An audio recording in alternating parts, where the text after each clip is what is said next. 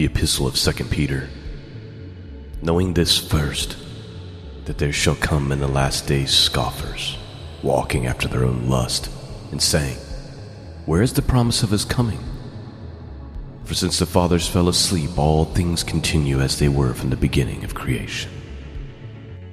For this they willingly are ignorant of, that by the word of God the heavens were of old, and the earth standing out of the water and in the water, whereby the world that then was, being overflowed with water, perished.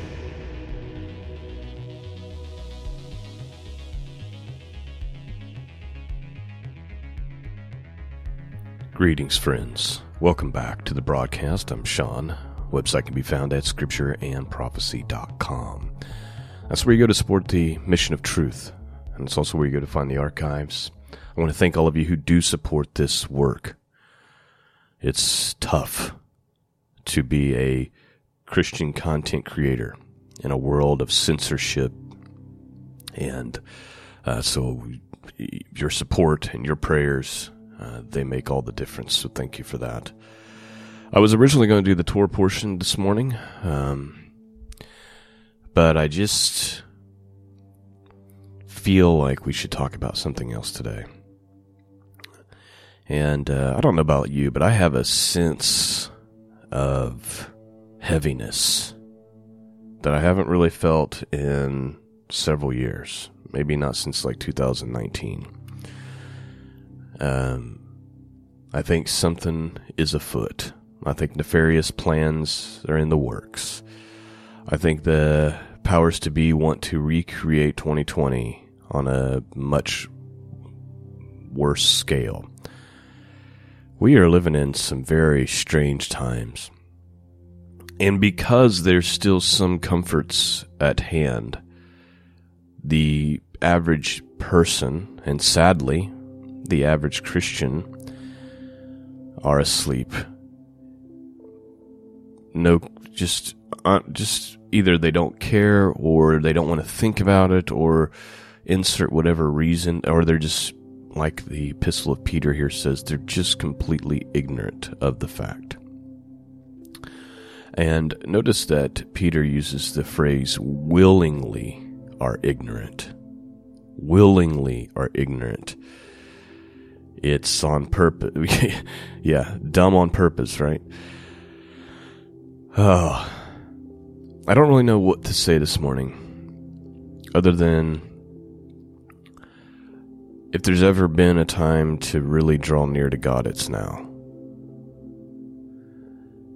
I'm going to read 2 Peter chapter 3, and then I just want to read a story to you out of my book that I wrote uh, like three years ago entitled Faith, Obedience, and the End of Time.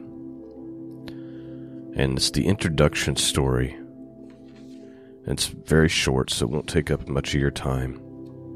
But it kind of lends to what I'm articulating here very poorly. Which really is just that the world is on fire but everyone's asleep. Everyone says, ah, well, people have always thought that this was the time, right? Or just like what Peter says, where is the promise? Because things continue to go on as they always have. Where is his coming? You say he's coming back. Where is it? Let's read that real quick. Second Peter chapter 3. Open up your hearts.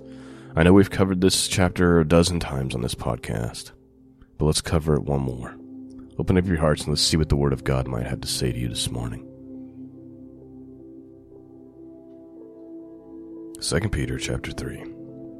Verse 1. This second epistle, beloved, I now write unto you, in both which I stir up your pure minds by the way of remembrance that ye may be mindful of the words which were spoken before by the holy prophets, and of the commandments of us, the apostles of the Lord and Saviour, knowing this first, that there shall come in the last days scoffers, walking after their own lust, So please note, the first thing he does is he says, Beloved, I need to, to make my point, I need to stir up your memory because you seem to have forgotten what God did in the time of old when wickedness increased on the earth.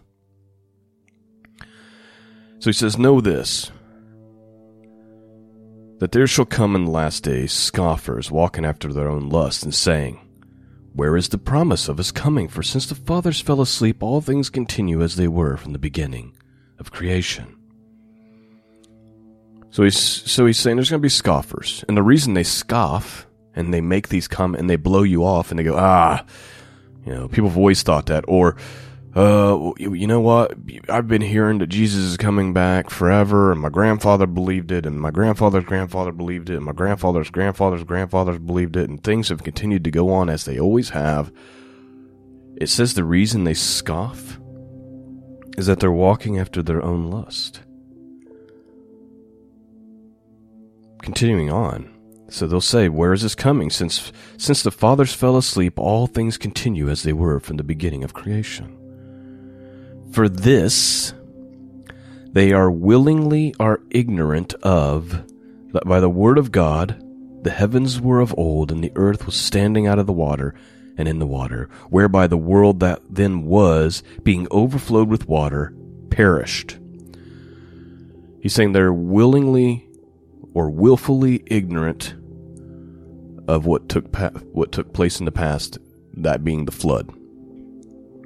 They're just pretending like that didn't happen.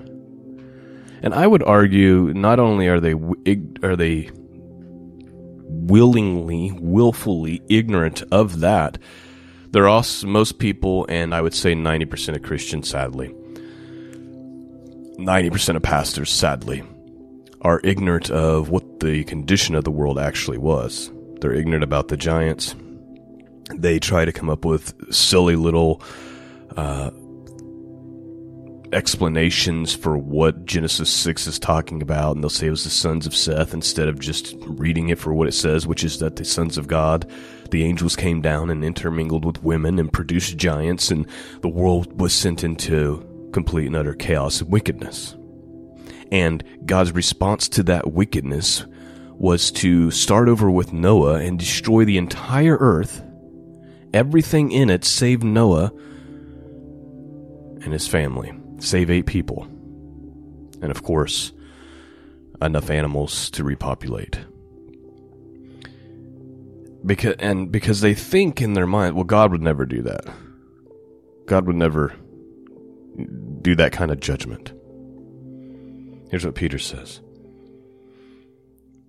But the heavens and the earth, which are now by the same word, are kept in store, reserved unto fire against the day of judgment and the perdition of ungodly men. But, beloved, be not ignorant of this one thing that one day with the Lord is as a thousand years, and a thousand years is one day. Now, I personally do not buy. He's just using First of all, he's quoting Old Testament. This does not mean we should start calculating and doing math like this. The point being made here is that time in God's eyes is different. So while it seems like God is delaying to us, to Him, it's not. This doesn't mean we should start calculating everything and using this as some kind of standard to measure time and try to understand the mysteries of prophecy. He, the context here, he explains, verse 9. The Lord is not slack concerning his promise, as some men count slackness, but is long suffering to usward, not willing that any should perish, but that all should come to repentance. Peter's saying, the promises are coming. He's not delayed. His his vantage point of time is different than ours. You know, to him, a, a, day is like a thousand years. He's making the point that God is eternal and he doesn't have the same perspective and view of time that we do. And the most important thing that Peter is saying here is that the reason that God continues to let things continue to spiral and they just get more wicked and more wicked and more wicked. And we're like where's the judgment? Where, where's the return? What's going on? The reason is because God is long suffering wanting it says not willing that any should perish but that all should come to repentance is he he's giving time and space for everyone to have the opportunity to know him. That's what Peter's saying. It may not fit into your favorite pet doctrine, but that's what he says. Not willing. The Lord is not willing that any should perish, but all should come to repentance. But that day of the Lord will come as a thief in the night. That's an important uh, thing to understand all your charts and your timelines, and this has to happen here and this has to happen there, and your favorite end times commentary and favorite end times teacher, I'm telling you, they're all going to be wrong. Jesus is going to come back. It's going to be unexpected. It's not going to fit into the timelines and the way you think things should play out. It's going to come like a thief in the night. It's going to be a shock to everyone. That's what the scriptures teach. But the day of the Lord will come as a thief in the night, in which the heavens shall pass away with a great noise, and the elements shall melt with fervent heat, and the earth also and the works that are therein shall be burned up. Seeing then that all these things shall be dissolved. This is this is such a beautiful verse here. Get this one in your heart. Seeing then that all these things are going to be devolved. He's saying, seeing, therefore, as a result of, because of the fact that the earth is going to be destroyed, seeing then that all these things are going to be dissolved, what manner of persons ought you to be in all, in all holy conversation and godliness? He's saying, the world and its trinkets are gonna they're they're, they're going by the wayside. So, in light of that fact, look at the world we're living in. Do you think this is going to continue forever? Do you think the economy, the global economy, how much longer do you think that thing's going to hold up? I'm telling you, it's by a thread right now. Knowing all this, what kind of person, Peter says, should you be with your holy conversation, godliness, verse 12, looking for and hastening unto the coming day of God, wherein the heavens being on fire shall be dissolved, and the elements shall melt away with a fervent heat. Nevertheless, we, according to his promise, look for the new heavens and a new earth, wherein dwelleth righteousness. Wherefore, beloved, seeing that you look for such things, be diligent that you may be found of him in peace, without spot and blameless. Oh, it looks, it sounds like Peter's talking about behavior. Actions matter, right? Actions matter because my actions demonstrate what I truly believe. I've been preaching that phrase for 10 years. James says it like this I'll show you what I believe by what I do. Last verse. No, actually, we got three verses left. Verse 15, And I count that the long suffering of our Lord is salvation, even as our beloved brother Paul, also according to the wisdom given unto him, hath written unto you. I'm, not, I'm just going to stop there because that goes to a different topic. Seeing how what's going to happen with the world, seeing how what you're seeing right now, what's your life look like before God? Your actions do matter. There is going to be accountability. You are going to have to stand before the King of Kings and the Lord of Lords and give an account for your life.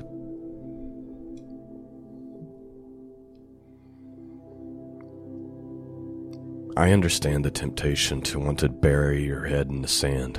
Trust me, the temptation We all face it.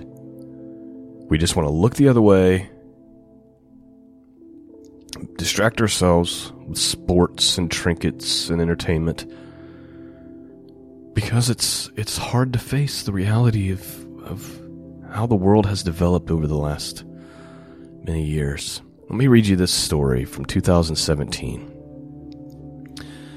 Out of my book, Faith, Obedience, and the End of Time. By the way, this book here, if you haven't read it, is just stuffed full of, of truth. And it's a very short read.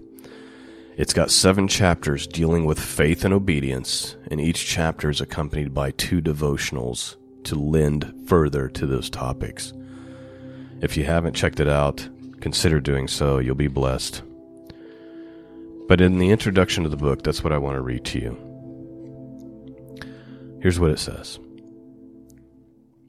In December of 2017, while I was on my way to work on a cold winter morning, I was listening to the radio, which I rarely do. An old man called into the station and warned about judgment coming to America.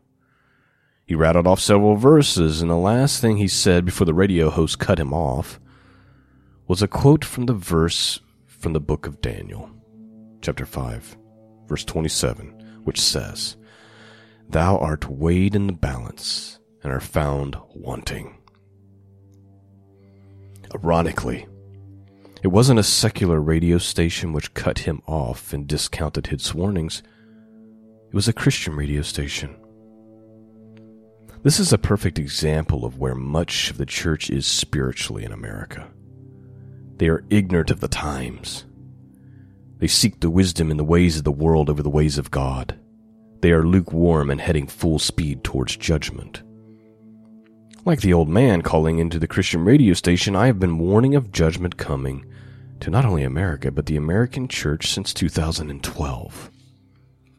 Now, fast forward to 2021. That's when I wrote this book, so we'll just say fast forward to 2023 think I want you to think about this if you can remember the difference in society just from 2017 to 2023 where we are right now. Now fast forward to 2023 and it is absolutely shocking to see where the world and where America has gone in only 7 to 8 years. I say 7 to 8 years because I'm thinking back even further when I was writing this. We have ignored the warnings and the pleas from heaven, have spit on the cross and trampled the blood of Christ, all while claiming to be his bride. I don't know how much longer we have before complete destruction of America and the American church happens. However, make no mistake, the censorship and the persecution of Christians in America has already begun. Even though the enemy is screaming from the rooftop, I'm going to devour you, even though God cries out through his remnant, Return to me now or be destroyed, the church hears it not. They have become the exact description of the lukewarm church in the book of Revelation, which Jesus promises to spew out of his mouth. Revelation chapter 3, verses 16 through 18 say this So then, because thou art lukewarm and neither cold nor hot. I will spew thee out of my mouth, because thou sayest, I am rich, I am increased with goods, and I have need of nothing. And knowest not that thou art wretched, and miserable, and poor, and blind, and naked. I counsel thee to buy of me gold tried in the fire, that thou mayest be rich, and white raiment, that thou mayest be clothed, and that thy shame of thy nakedness do not appear and anoint thy eyes with eye salve, salve, that thou mayest see. Now more than ever, it's important for those of us who are the, of the who are of the remnant to seek God like never before, seek righteousness like never before, preach the truth like never before, and number our days like never before. The year 2020 was an enormous challenge for us all. While we may hope for better days ahead, we have no idea what is in store for us. This is why we are commanded by Jesus not to worry about tomorrow. Today has enough trouble of its own. Truer words have never been said, and with that in mind, I am forced to meditate on what we are told in Psalm 90, which is to number our days. Psalm 90, verse 12 says, So teach us to number our days that we may apply our hearts unto wisdom. Maybe it's just part of the human condition. But many of us, including myself, we go about our lives as if tomorrow is for certain, as if we're going to live in this world forever, as if judgment is never coming. However, this is not reality. And this thinking lacks wisdom and a sense of urgency. We have a brief life to live. On a scale of eternity, our lives are but a grain of sand on an endless beach. Consider Psalm 90, verses 9 and 10. For all our days are passed away in thy wrath. We spend our years as a tale that is told. The days of our years are threescore years and ten, and if by reason of strength they be fourscore years. Yet is their strength labor and sorrow, for it is soon cut off and we fly away. Our lives are but a vapor. And if this is true, then what is our response? Should we live our lives in such a way to squeeze out every little experience and embrace every bit of pleasure? Let it not be. Instead, let us live our lives with a desperation for the kingdom of God. Let us pursue God and His goodness and His will with all of our being. While our lives here in this wicked world may be short and filled with labor and sorrows, our future is in eternity with the Creator of all things, whose right hand is full of joy and pleasures evermore. Psalm 16:11 says this. Or actually that was Psalm 16:11. And then to end this little chapter, I have just a short little devotional. It's one paragraph. May we allow God to teach us to number our days, and may we be not ignorant of our current condition and blind to the times that we are currently living in. Likewise, may we look forward to our heavenly reward with great anticipation and excitement, forsaking the trinkets and the pleasures of this wicked world. And finally, may our brief lives create giant waves for the kingdom of God, which impact the state of the world forever. I'll end with 2 Corinthians, or 1 Corinthians chapter 2, verse 9. But it is written, Eye hath not seen, nor ear heard, neither have entered into the hearts of men the things which God hath prepared for them, for him, for them that love him. I pray you've been blessed this morning. Thank you for praying for me and my family. Thank you to the Patreon subscribers and the PayPalers and those of you who send mail. Thank you for helping me continue to do this for as long as I have. Lord willing, I'll continue. Peace and grace be with all of you. And until next time, God bless.